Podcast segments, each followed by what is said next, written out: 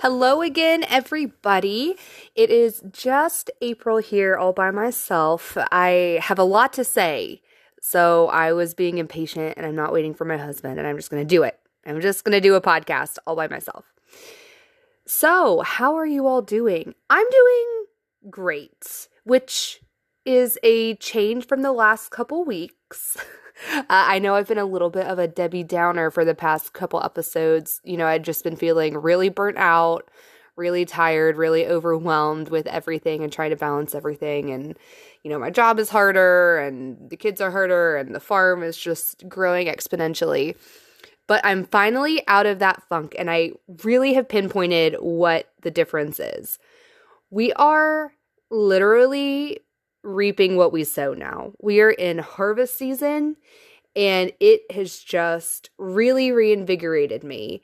I am feeling so accomplished, so grounded in it, you know, having our own food and providing for our family. That is number one priority. That is why, at least, I wanted to even do any of this. That's why I wanted a garden. That's why I agreed to start animals to feed our family, that is it. I'm not really money motivated for this. I know my husband can be I'm not saying I don't like money. Don't don't get me wrong there.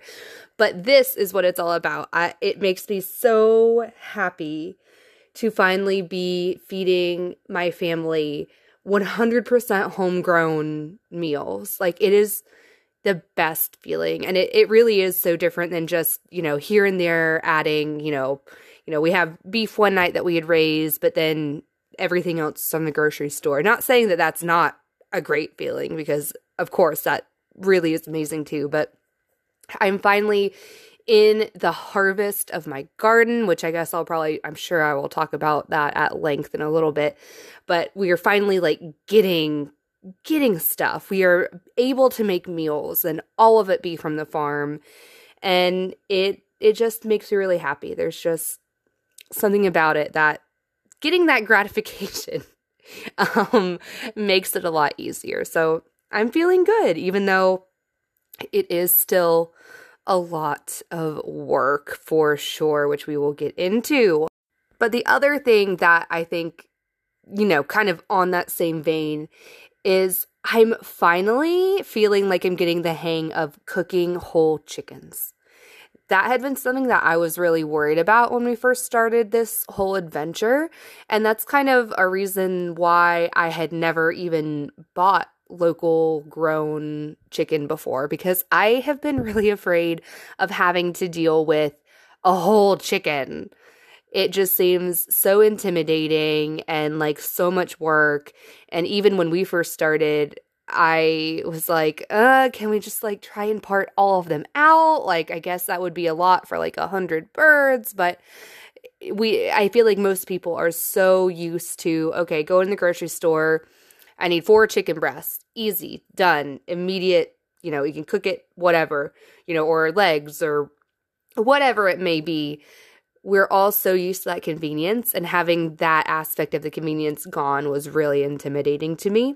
But I have been very happily surprised with how easy it's been. I, I, I guess I can't express to you if you haven't done it before, but in my opinion, the most in annoying, difficult thing is to make sure that you have time to unthaw your chicken. I'm a little bit more of an impromptu cook. I don't really like to plan stuff because then I'm not in the mood for it. If you plan, you know, I'll have this on Friday. When it gets to Friday, I'm never in the mood for that thing. So every day I like to pick what we have.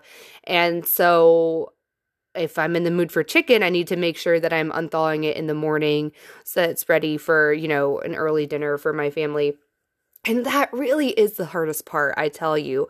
So if you have if you're afraid of it too, it's really not that bad. I mean, I can roast a chicken in 30 minutes. I can oh, I can't remember the name of it.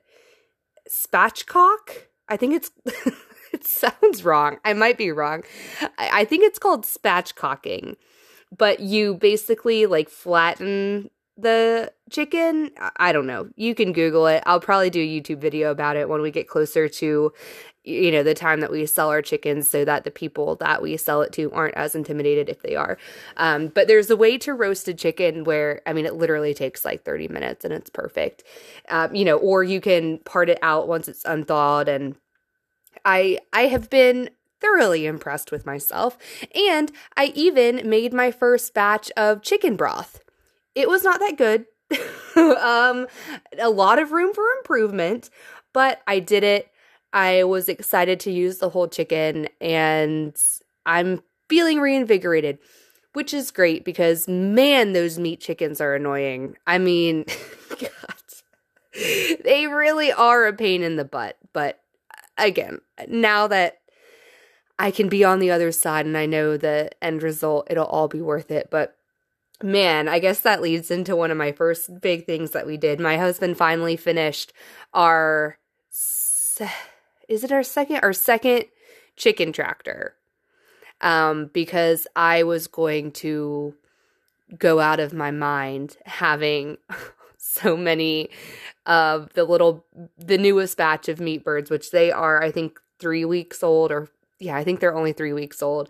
And um, I'm sure I've talked about it in multiple podcasts, but when you get chicks, after like the first week, they are just so gross. And, you know, we have 80 of them. Uh, and so all of our brooder situations, they grow out of them so fast. And by the time they're like two weeks old, I am literally every single day, at the end, it was twice a day, having to clean out their brooders because they just poop so much. And then they get in the water, and you're just like, constantly cleaning the brooder and cleaning their water and cleaning their food. It is I I would not be able to do it if I did not work from home. I tell you that. Mm, hold on a second. I hear a tapping on my window. oh my gosh, I just had like a heart attack. I heard a tapping on my window, but it was just a bird, not one of our birds, a wild bird. I think it's trying to build a nest and was just tapping on the window. Whew, okay. Anyway, yeah, chicks are disgusting.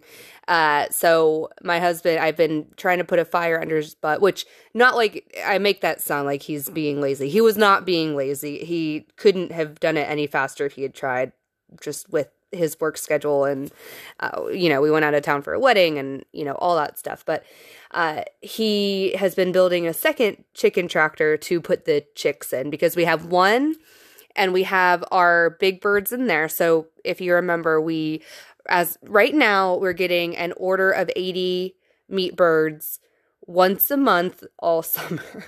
um, so we we're kind of in a rotation where basically will there will always be overlap of two batches unless i'm imagining that wrong it's actually an overlap of three i think it might be an overlap of three batches but only for like a week or two. Um, we'll, you know, we get a batch at the beginning of one month and then it'll be time to butcher the next one, blah, blah, blah, blah, blah. So we're now starting more of that rotation. So we have two batches. One is going to be done, uh, I guess, in two weeks, 4th of July weekend. So they are big daddies. They are almost done. They are big and fat. And then we have this batch, which is almost a week old. And so around the time because we're butchering the oldest batch Fourth of July weekend. And then I think like literally that week after, we're getting another batch. So that's kind of how our rotation is. So I think there might be like one week overlap or something, or maybe not even that. Um, all that to say, now we have two chicken tractors and the baby chickens are out on pasture. Um, you don't want to put them out too early, even though, man, it would be great if you could just immediately put them out there.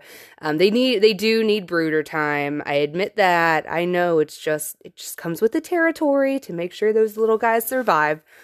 But now that they're three weeks old, Chicken Tractor was done this week. Amazing, wonderful, perfect. They are out on pasture, and it is the best thing ever. Um, they are still annoying though because they can just like fit through like obviously the pasture is not completely flat. So there's some like you know lower parts of the pasture and higher parts of the pasture. So on the bottom they're still so small that they can fit through like the littlest crevice. And there one day we went out there and there were like 20 of them just running around the pasture. And we were like oh god not good. Like a hog is just going to come snatch all those guys up so they are still a little bit of a pain in the ass but i'll take that pain more than the brooder pain any day and I, I almost don't want to mention this because I don't want to jinx it. Knock on wood.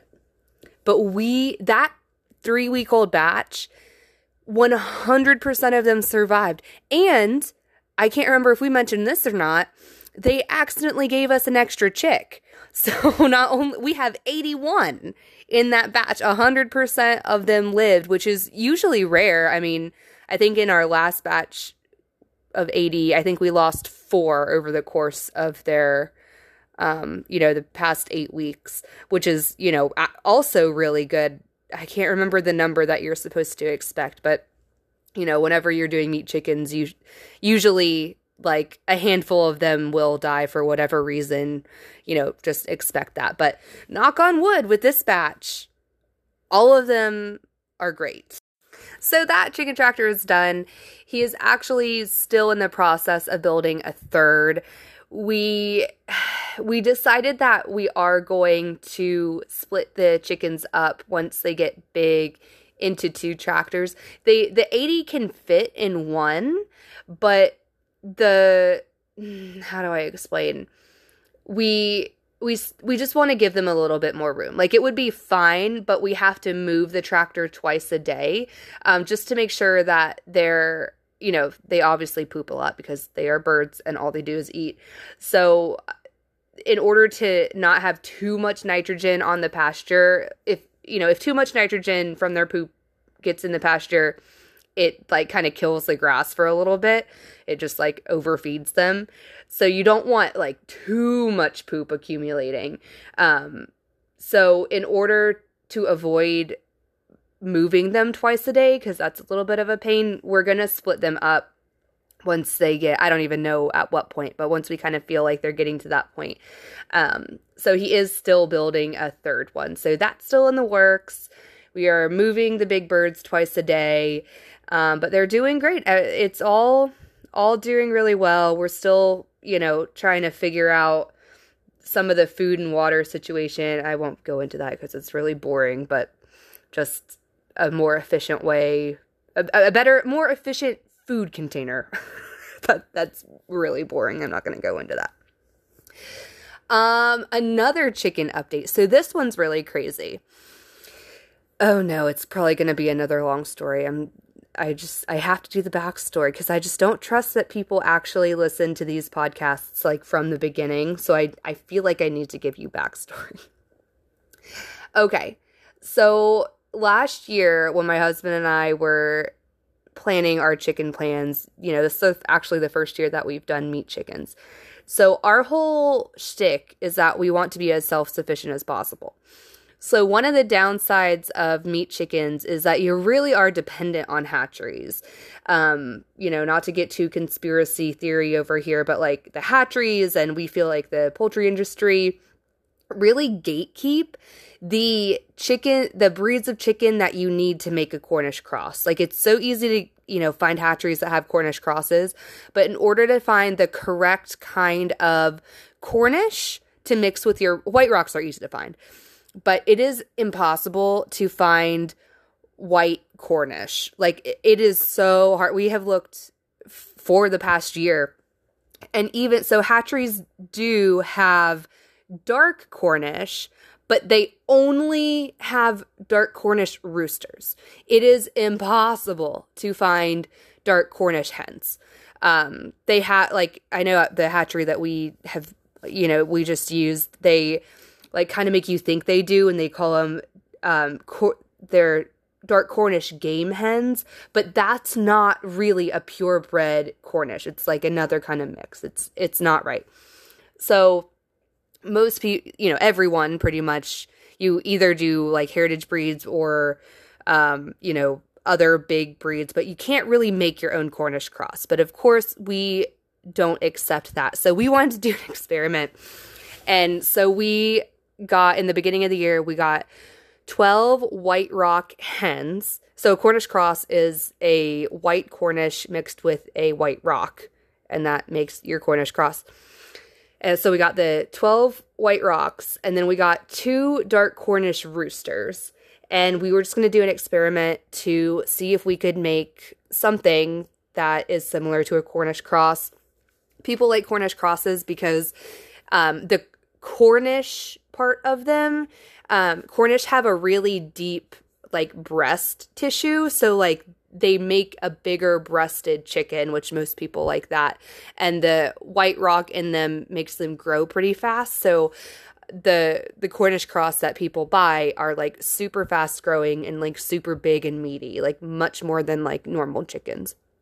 So we just wanted to do an experiment to see if we could make something like that, you know, kind of our own version of that to see if it would even work. You know, and if it totally failed, it's really not much of a risk because we can use the white rocks as layers. They're still really good layers. So it it they really didn't feel like a risk. So we did that. I believe that they were hatched in March, the beginning of March. Um, so now they're three months old, going on four months, and you can, you know, tell what sexes they are. um, and somehow they just like totally checked up our order. First of all, they ended up giving us three dark Cornish, um, which we obviously knew when we first got the batch because there were three little black guys in there. Um, but now it is apparent that actually one of them is a female, which they don't offer. And, you know, we all, all of us are wondering what do they do with the females? I don't know what they do with the females, but they don't sell them. So we lucked out and randomly got a female dark Cornish. Um, and then with the white rocks, one of the white rocks we had noticed was going to be a rooster. It was very clear from in the beginning. Oh, hold on. Sorry. Uh, you know, the comb was a lot bigger and redder, and he started getting wattles, and he started to cock a doodle doo. So one of them is a male. But as the weeks went on, this male chicken, the comb looked different. I guess I won't go into a whole chicken education, but with some breeds, it's got a little floppy comb, and some breeds, it's like a short, fat comb. It's called a pea comb or a rose comb. Um, and certain breeds have, you know, one of those three options. Um, and so his comb did not match what a white rock comb should look like. White rocks should have a single floppy comb, and he had like a rose comb, so it was short and bumpy, and did it? It was not right. Um, he also was growing a muff. So, like, if you've seen little like cheek looking feathers on a bird, that's usually um, an indicator that it is going to be like a blue egg layer. Um, like Easter eggers and Americanas, they have cheeks and they also actually have pea combs. So those two things are indicators of a blue egg layer. Um, but then he had yellow legs. And if you don't know chickens, this probably is not making any sense to you, but this is very abnormal to have these characteristics all together. And it's clearly not a white rock chicken.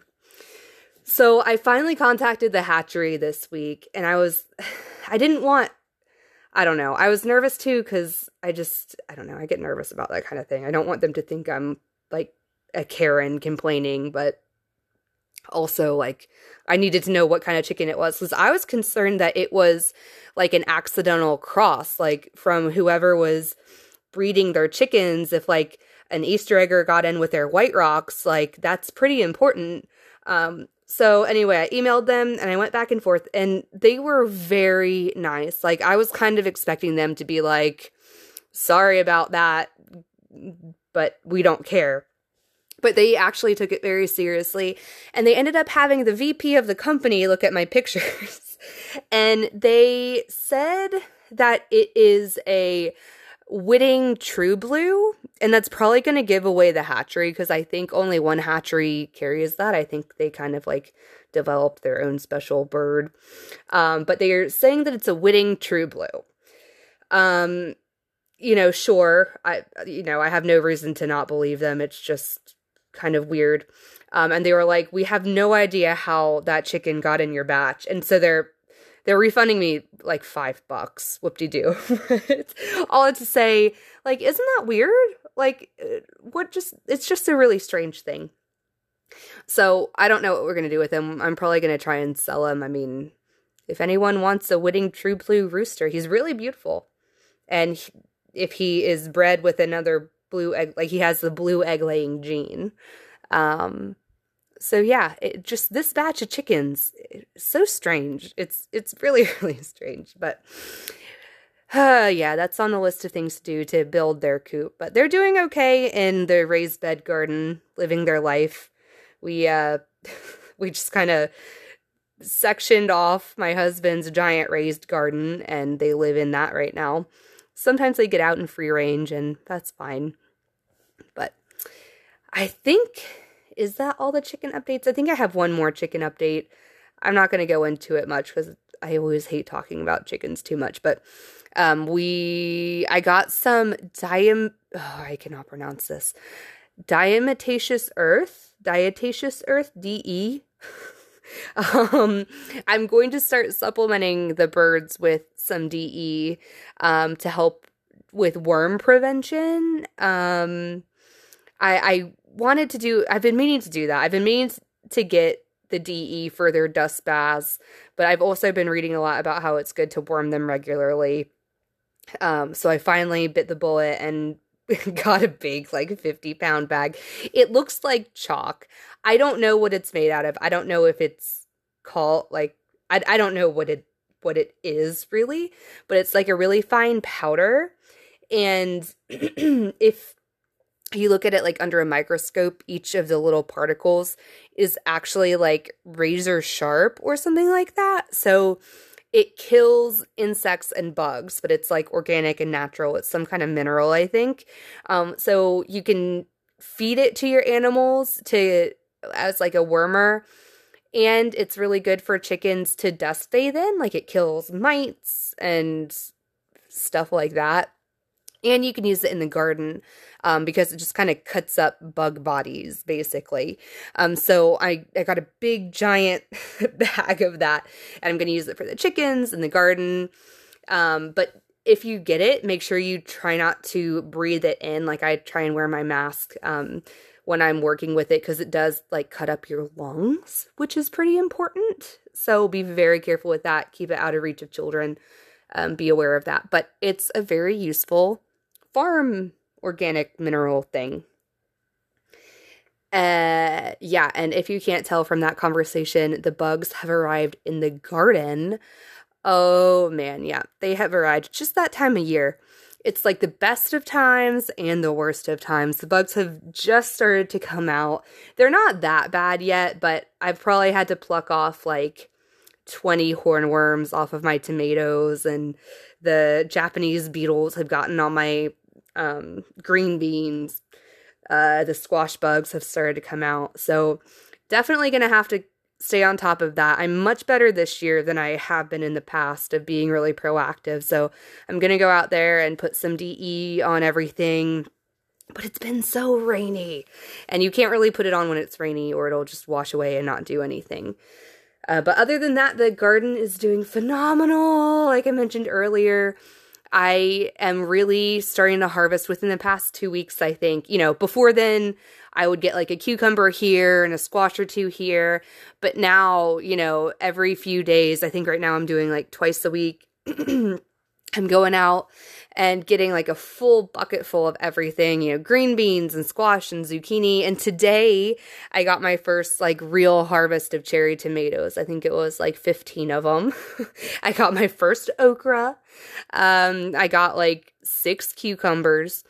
So they it's it's coming along. It's the beginning. It's fantastic, amazing. I love it. I'm so excited. It makes me so happy to see everything. But along with that definitely comes the disease and bugs um, so trying to stay on top of that trying to stay as organic as possible we definitely do not consider ourselves like fully organic or anything but i think like most people if we can avoid using actual like chemicals, we will. Who wants to put a bunch of chemicals on all their stuff? That's definitely more of a last resort. So we're doing good, trying to prune all the diseased leaves. It's hard because we, with the weather right now, it's like dry for two weeks, raining every day for two weeks. Like that's how it's been like for the past two months. And right now we're in the rainy part. So that's kind of a breeding ground for different blights and stuff. So we're getting hit with that. Uh, I might have to cut a couple of my tomatoes. There's like two that are really struggling.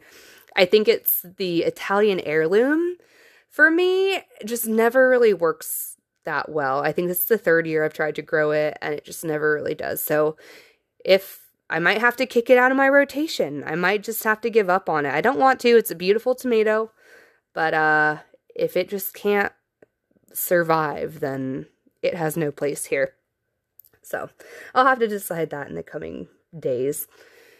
Um, what else? I think that's probably it. I feel like I've been talking forever. Um, but yeah, very exciting time, very good time right now. Um, yeah. I put up a YouTube video today, so go check that out. Um, it's terrible. Please, actually, yeah, don't don't go check it out. I uh, I made a garden tour. First of all, I filmed it like the first week of June, and it is now almost the last week of June.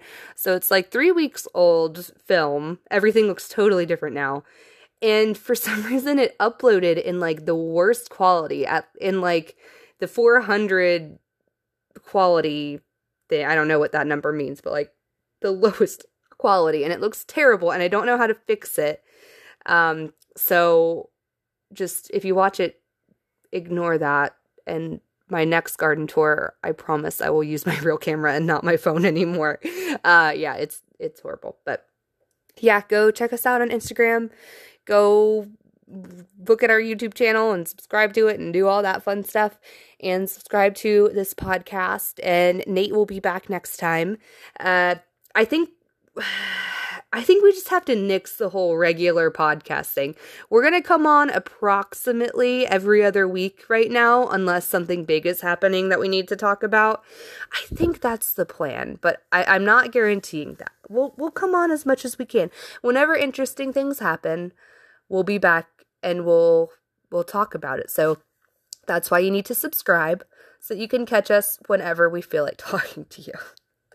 Have a great week. I hope your garden is beautiful and disease free. I hope you are also disease free. All right, goodbye.